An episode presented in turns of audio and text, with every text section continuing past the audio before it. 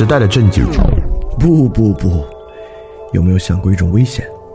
教会人思考，却不教他该做些什么，用金钱和快感逼他做那些和他自己不相干的事，再逼他为金钱和快感编出意义来。社会生物学也行，科学决定论也行，让他相信不危害别人就是道德的上限，然后给他很多身份。逼他编出这些身份与尊严的关系，其实逼他的不是别人，他自己的思考在逼着他。这人会疯的吧？还不够呢，试着把几十亿个这样的疯子关在一起，让他们互相说话。这些甚嚣尘上的风言风语，又会逼他们想出什么别的来呢？哼，这个巨大的马戏团，想清醒过来吗？和我一起。从你该做些什么开始重新想起吧，翻转电台，看清这个马戏团。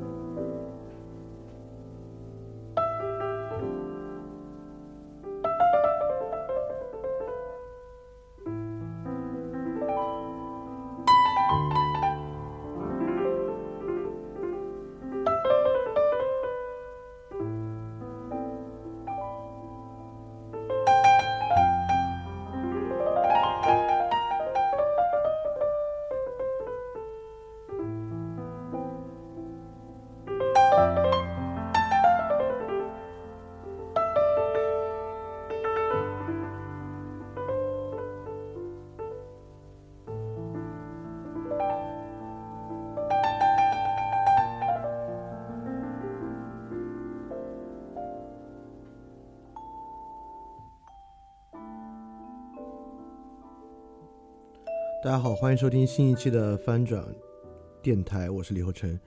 那这个是我们个人主义平民社会年度专题的第二十三期，是年度专题第七章教育的第三期。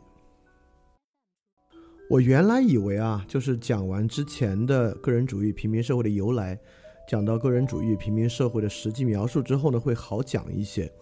我以为这个部分不管是讲政治啊、讲经济啊、讲教育啊，都会好讲一些。但我发现讲到这儿呢，其实更难。原因在于，其实对于今天的状况，尤其是今天状况的批判量，其实特别大。比如说，我们要说今天状的教育有什么不好，就我们已经耳熟能详的，不管是对应试的批判啊，这个可能跟理性化制度有关系；对于教育产业化的批判啊，这个可能跟资本主义资本主义有关系。其实各个东西啊，非常多，非常多。要讲出一些新意，尤其是结合个人主义、平民社会的内涵，其实呢还挺不容易的。所以说呢，在准备的过程中呢，我就需要更好的找到合理的切入点来讲这个问题。嗯，不过我觉得对我来讲，这也是一次很有意思的探索，就是呃，在讲述的脉络之中，尤其是在承上启下的脉络之中，能找到什么样合适的切入点来开展这个讲述。所以我觉得每一期希望都能够带来一些新的视角，因为不管怎么说，新的视角啊，对于我们这个节目来讲是最重要的，促使我们还能够从这个方面来反思一下问题啊。所以来看看承接着上一期我们对柏拉图和孔子的讲述，我们本期关联到教育之上，尤其是我们从海报上你已经知道了，这期我们讲的是卢梭和亚当·斯密，我们怎么样从柏拉图与孔子的角度联系到卢梭亚当·斯密。并且联系到我们今时今日的教育来展开这个问题。那么在上一期呢，我们其实是透过柏拉图与孔子这两位伟大的政治家与教育家来讲政治与教育的关系。在古典时代呢，教育与政治啊几乎是等同的。那么今天的教育与政治呢产生了一些分离，但我们大家都知道实际上不是啊。而且我们一会儿会说，实际上教育与政治呢形成了一种新的关系，它呢就是那种新的政治。啊，这个也其实也不用一会儿讲，我们在第一期讲教育节目已经讲了，就是价值多元主义。价值多元主义背后那种中立性，就是科学与客观体系的中立性，这看上去是政治无涉的，实际上呢是一种新的政治。这东西相信不用我多说啊，也也就是说，今时今日的教育看上去与政治无关，但不管是我们自己接受的教育实践，还是从道理上呢，其实都与教育高与政治呢高度相关。所以上次呢，我们基本上提出了三个比较主要的观点。一个呢，就是教育需要承担公共性，就是仅仅面对一个人而不面对整个公共环境，不诉求改造公共环境的教育是不可能的。教育必须实现对于公共环境的塑造，就是 logos 和 eragon 的关系。第二，我们讲了呢，在教育面对公共环境塑造的过程中啊，面临着哲学王堕落的风险。这个是亚里士多德在这个呃，这是柏拉图啊，在《理想国》之中说的。但是我们也举了很多例子啊，包括苏格拉底的弟子和孔子弟子堕落的问题。那第三呢，我们也讲到了面对哲学王堕落问题，那种内在世界的自足本身呢，其实也需要依赖教育来开展。所以说，从上次的节目来看，结合我们今天的世界，其实大家应该知道啊，教育本身啊，其实是一个特别巨大的冒险。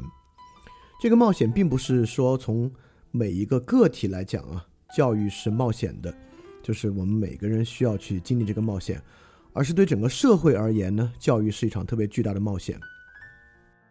也就是说，如果我们采用了错误的方法行使教育，而教育本身呢？又是有公共性的，那么这个教育呢，就可能导致公共性出现问题。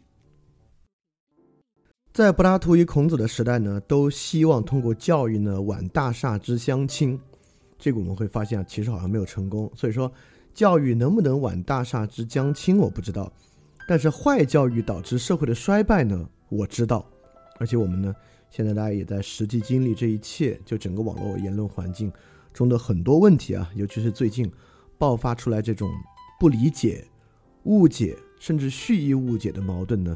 很多东西我们都明白，其根源呢就在我们的坏教育之中。所以说，如果上期节目的结尾我们留下了一个问题来引领着我们开展今天的探索，那么这个问题呢就是教育是否可能的问题。这个核心的挑战说是否可能，当然是指德性方向。教育真的能给人美德吗？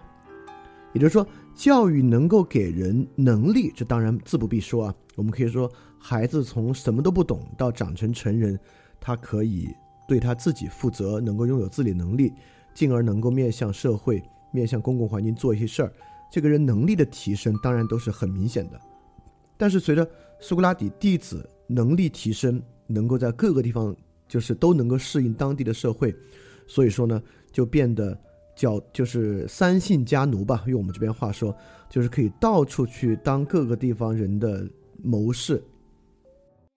和孔子的弟子呢，竟然呢也可以给这个建主家去帮他搜刮民脂民膏来讲呢，实际上教育确实能给人能力，但教育真的能给人美德吗？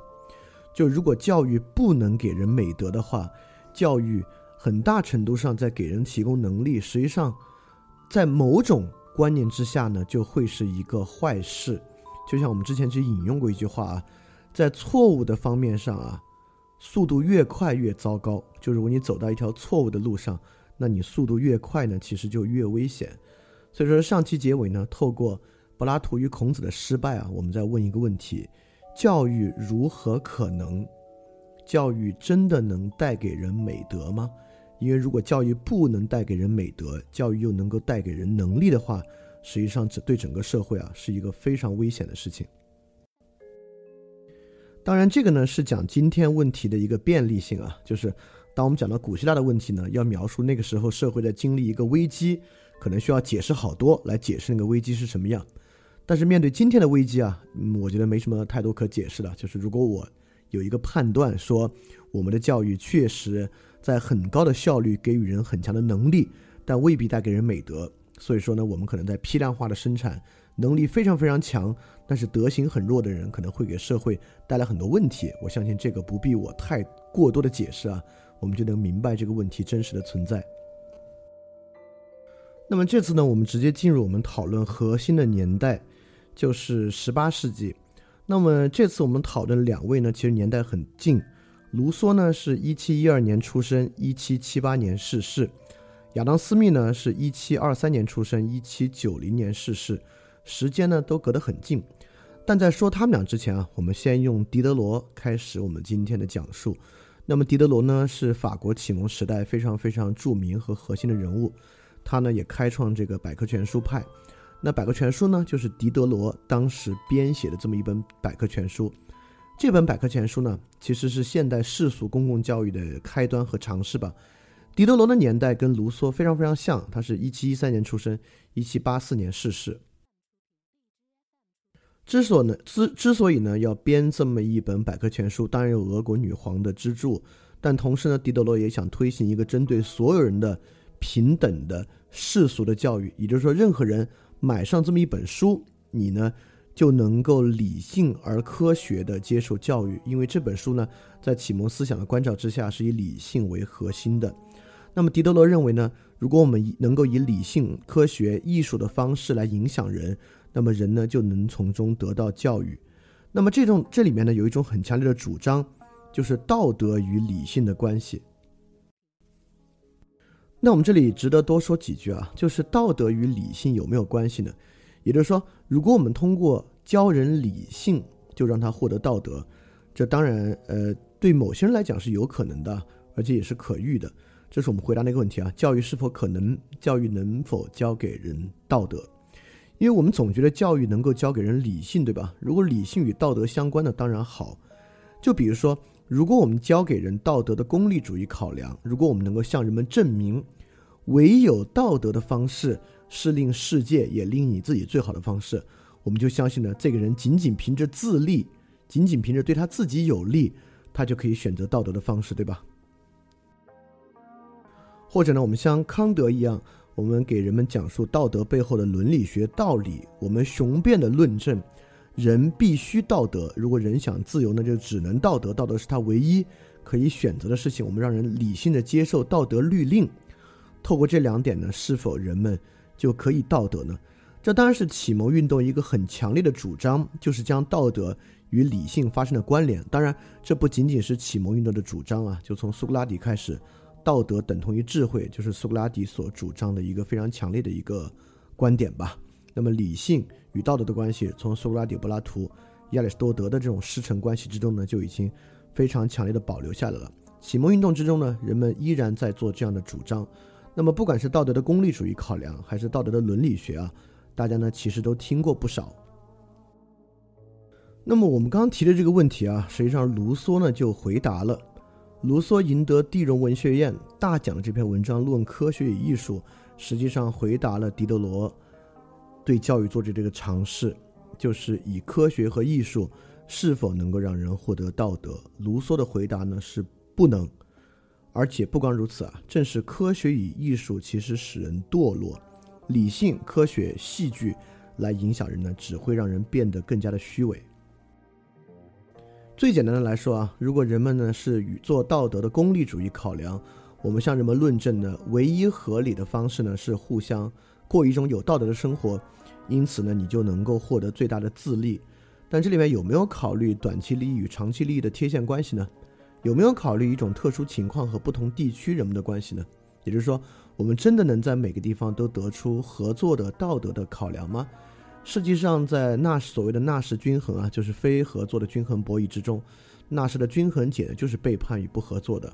实际上，从博弈意思是说，从博弈论的角度啊，在带有惩罚的博弈论的角度啊，实际上在某一个社会情况之下，人们是不可能理性的获得道德生活的。确实如此。我们在启蒙时代啊，人们一再希望通过功利主义的或理性的方式劝人们道德，但卢梭就看到了这个危险啊，用这个方式来做呢，只会让人们更加虚伪。其实卢梭本人也是这个书的编辑之一，呃，那个时候编百科全书与今天不一样，有很细碎的词条，那个时候词条呢并没有那么多，当时呢，这个狄德罗啊就邀请。法国的一众大学者来编这个百科全书，像伏尔泰啊、孟德斯鸠啊都参与。卢梭呢，当时因为参加地荣文学院这个征文活动啊，获得大奖，也在法国名满天下。他呢也被狄德勒邀请来编写里面的一些词条。当时卢梭呢，编写的是与音乐方面的词条，因为我们知道卢梭是个特别多才多艺且水平颇高的人啊。卢梭呢本身是一个音乐家。在这个莫扎特认为最值得欣赏的歌剧呢，就是卢梭写的歌剧。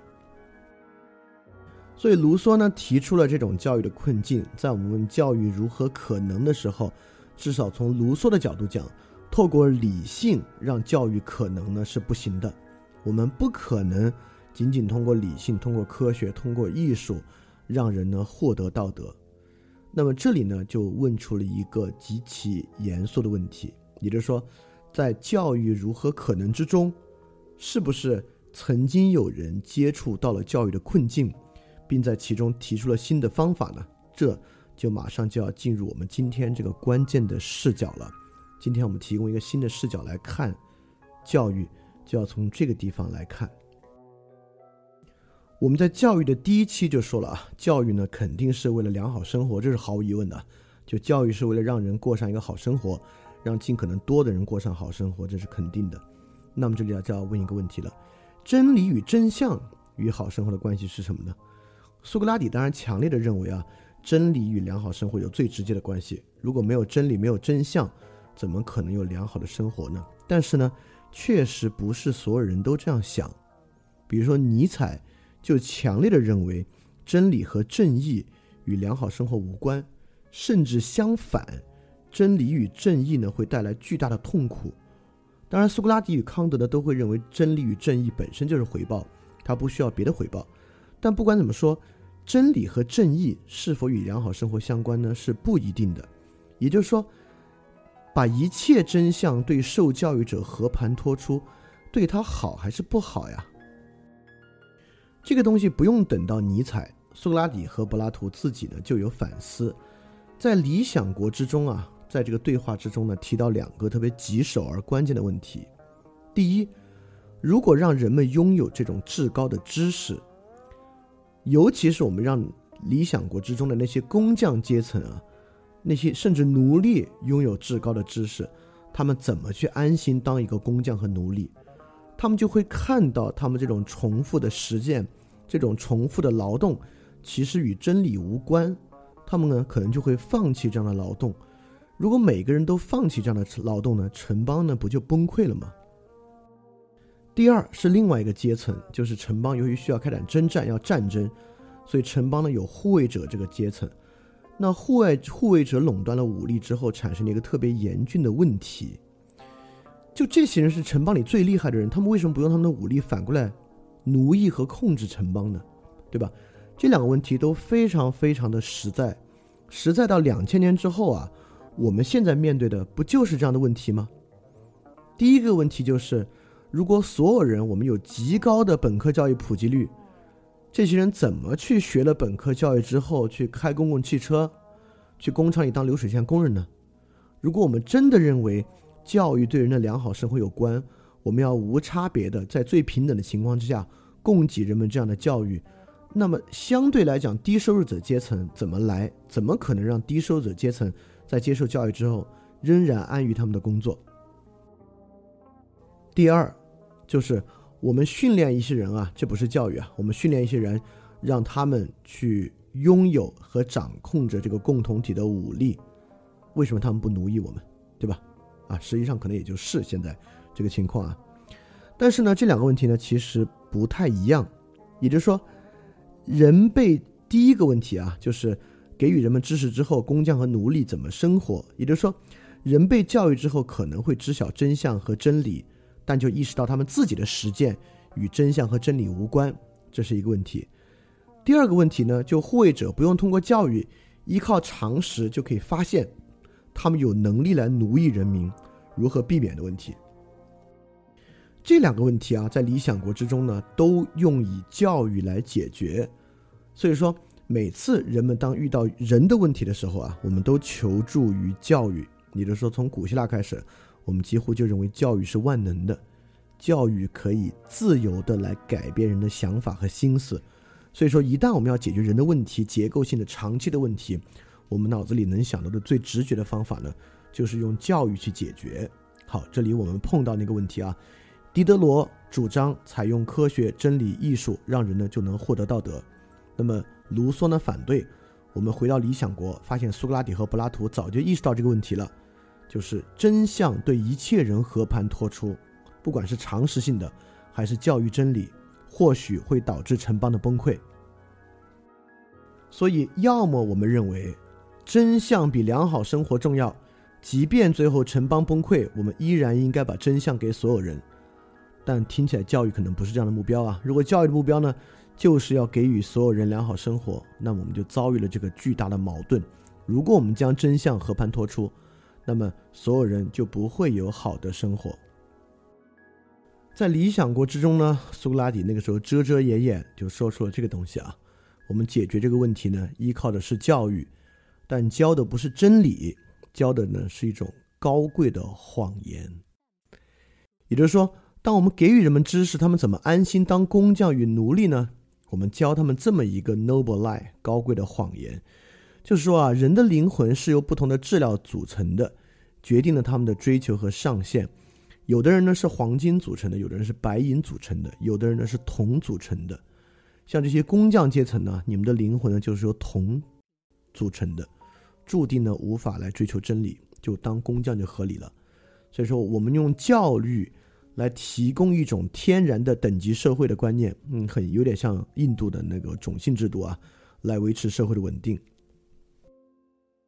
这里有一点与印度的种姓制度不一样。印度的种姓制度呢，脱胎于宗教，也就是说，印度人呢确实相信各个不同种姓啊有天生禀赋之间的根本性的决定性的区别，导致他们的地位就是不同。但苏格拉底自己知道这是个谎言，人的灵魂是等同的，呃，不不，可能不是等同的，这一步子跨太大了。等同的是今天平等主义的观念，但至少不是像有这种方式构成的，因为很明显，当时很多没落贵族。人的灵魂是很糟糕的，而很多自由民的灵魂是很高尚的。也就是说，人的灵魂确实不是由不同的金属质料组成的。苏格拉底知道，所以这个呢，苏格拉底自己呢也是个谎言。第二个谎言，城邦的护卫者掌握武力，他们怎么不反过来控制城邦呢？所以这里呢也给城邦的护卫者一个谎言，就是告诉所有护卫者，你们并不是自然生长的，其他人呢都是父母生的，自然生长的。而你们呢，是从地里长出来的，你们不属于任何一个家庭，也不能属于任何一个小家庭。在这些护卫者之间呢，实行共产主义的制度。与其说私有产权共产，不如说共妻对他们更重要。他们没有个人的家庭，也没有个人的财产和利益，因此呢，让他们跟城邦紧紧地绑定在一起。这是对于护卫者的这个谎言。这个谎言让我们想到，在这个俄狄浦斯的这个神话之中啊，就是特拜城的建立者，他第一批龙牙武士呢，就是从地里就这么活生生的长出来的这个龙牙武士。所以说，这个可能在古希腊是一个很老的一个神话和传说了。那么这两个呢，就是给予这两个阶层、给予这两种社会分工的人的高贵谎言。而关于正义的实质和城邦的其他可能呢，这是不告诉他们的。这个仅仅流传于哲人之中。所以说呢，这就是一个挺残酷也矛盾的问题了。理想国的实现呢，需要依靠谎言，虽然是高贵的谎言，依然是谎言。那么这就是这个教育的问题了。那教育是不是必须在其中呢有谎言？那么其实有时候我们教小孩的时候呢，我们也用高贵的谎言。在小孩小时候，我们要教他养成美德的时候呢，我们向他保证美德有好报，而非美德呢有恶报。但他长大之后，他自然就会发现不是这样的啊。有时候美德有坏报应，非美德呢有好的报应。那么我们有时候就是这么给小孩说了，因为可能小孩由于心思太简单，还不懂得复杂的道理，所以说呢，你这个时候呢，只有先骗他，说美德与好结果之间的正向关系必须，即使他感受不到，你也让他必须理解有这个东西的存在，来让他拥有美德。这个东西也不光是西方。孔子呢说过非常类似的话。孔子说：“可与言而不与之言，失人；不可与言而与之言，失言。知者不使失人，亦不失言。”就是孔子也很明白，话不是能给所有人说的。就是当你能说却不说的时候呢，你就失去了对这个人的教化；当你不能说而又非要说的时候呢，这个道理呢也就变坏了。所以说，一个真正有知识的知者啊，就是有智慧的人呢，他既不会让可被教育人不被教育，也不会让道理损坏。所以孔子呢，也不是把话说给所有人的。这个东西呢，就是所谓的秘传学说。我们最知道的呢是柏拉图秘传学说与尼采秘传学说。秘传学说呢，大概就是高贵谎言的另一面，就是有一些真的东西啊，我们不能教，把真的东西交给人呢，他们承担承担不了，是很危险的。而我们教给他们的呢，是一些假的东西，就教育者自己知道是假的东西，但只有这样教，才能够让人获得良好的生活。实际上这个问题啊，之后纯功利主义者也遇到过，因为从纯粹的功利主义来看啊，每个人只要自立。就可以让社会变好，对吧？每个人只要自立自私，按理说呢，社会就能变好。这就是一种自由主义、功利主义的基础。但有人去 challenge 这些功利主义者，就问他们这个问题：那是不是说我们在教育的时候要告诉所有人，你们要去自私，你们一定要尽可能的自私？这样的话呢，社会就会变好？几乎没有功利者说我们应该这样。一会儿我们会遇到一个，还有人这么讲。但几乎所有功利主义主义者凭常识就知道。还不是这样的，就即便我们心里知道，只要人们自私，这个社会呢就会因为他们追求自己的利益，在市场机制之下变好。但是我们告诉人的呢，依然是社会责任、关心他人等等等等。这本身呢，就是功利主义的某种高贵的谎言。所以这个就与狄德罗那种我们可以简简单单的把真相与真理教与人，就能够完成教育不同了。那么我们有时候完成教育呢，就要依靠谎言，但是，一旦依靠谎言啊，它不光听上去让人不舒服，本身也带来了特别巨大的问题。说问题之前呢，我们首先要说说啊，就在今天，其实这种 noble lie 出现了一个新的面相，就是自欺。因为今天的人啊，嗯，我不用过于细的论述也知道啊，存在大量的自欺行为。最简单举个例子啊，就是不从。人的灵魂由不同金属质料构成。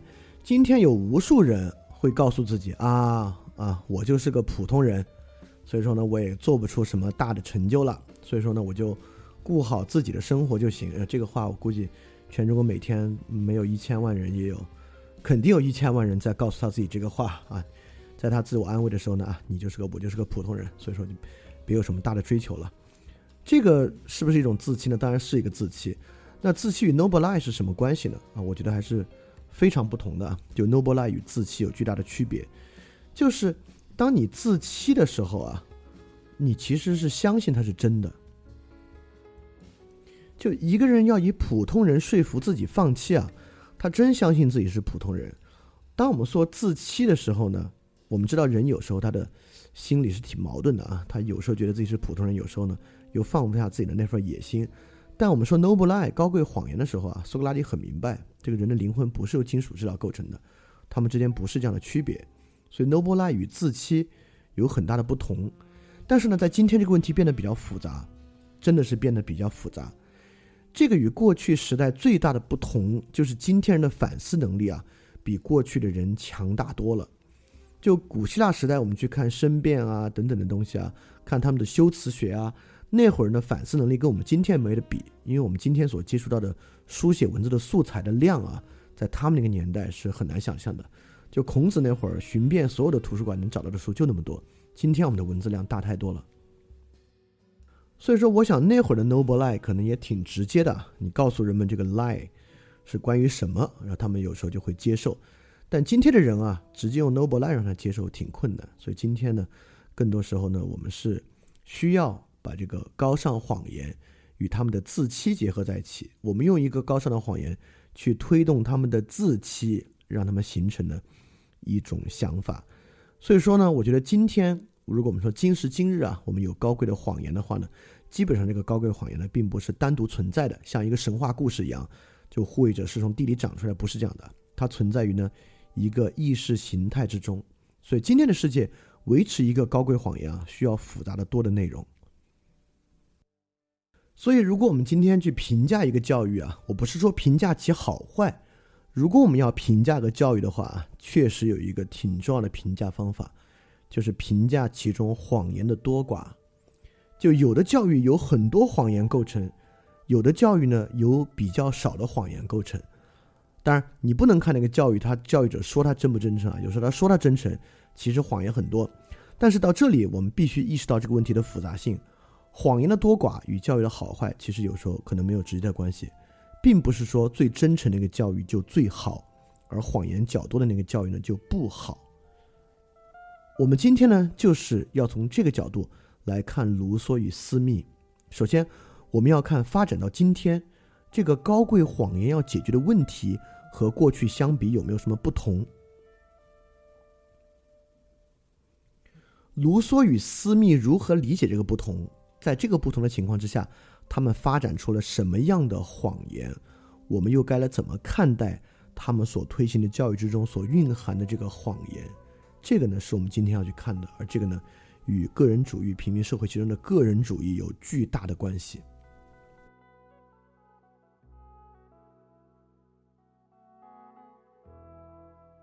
好，现在我们就说到这个个人主义的个体了。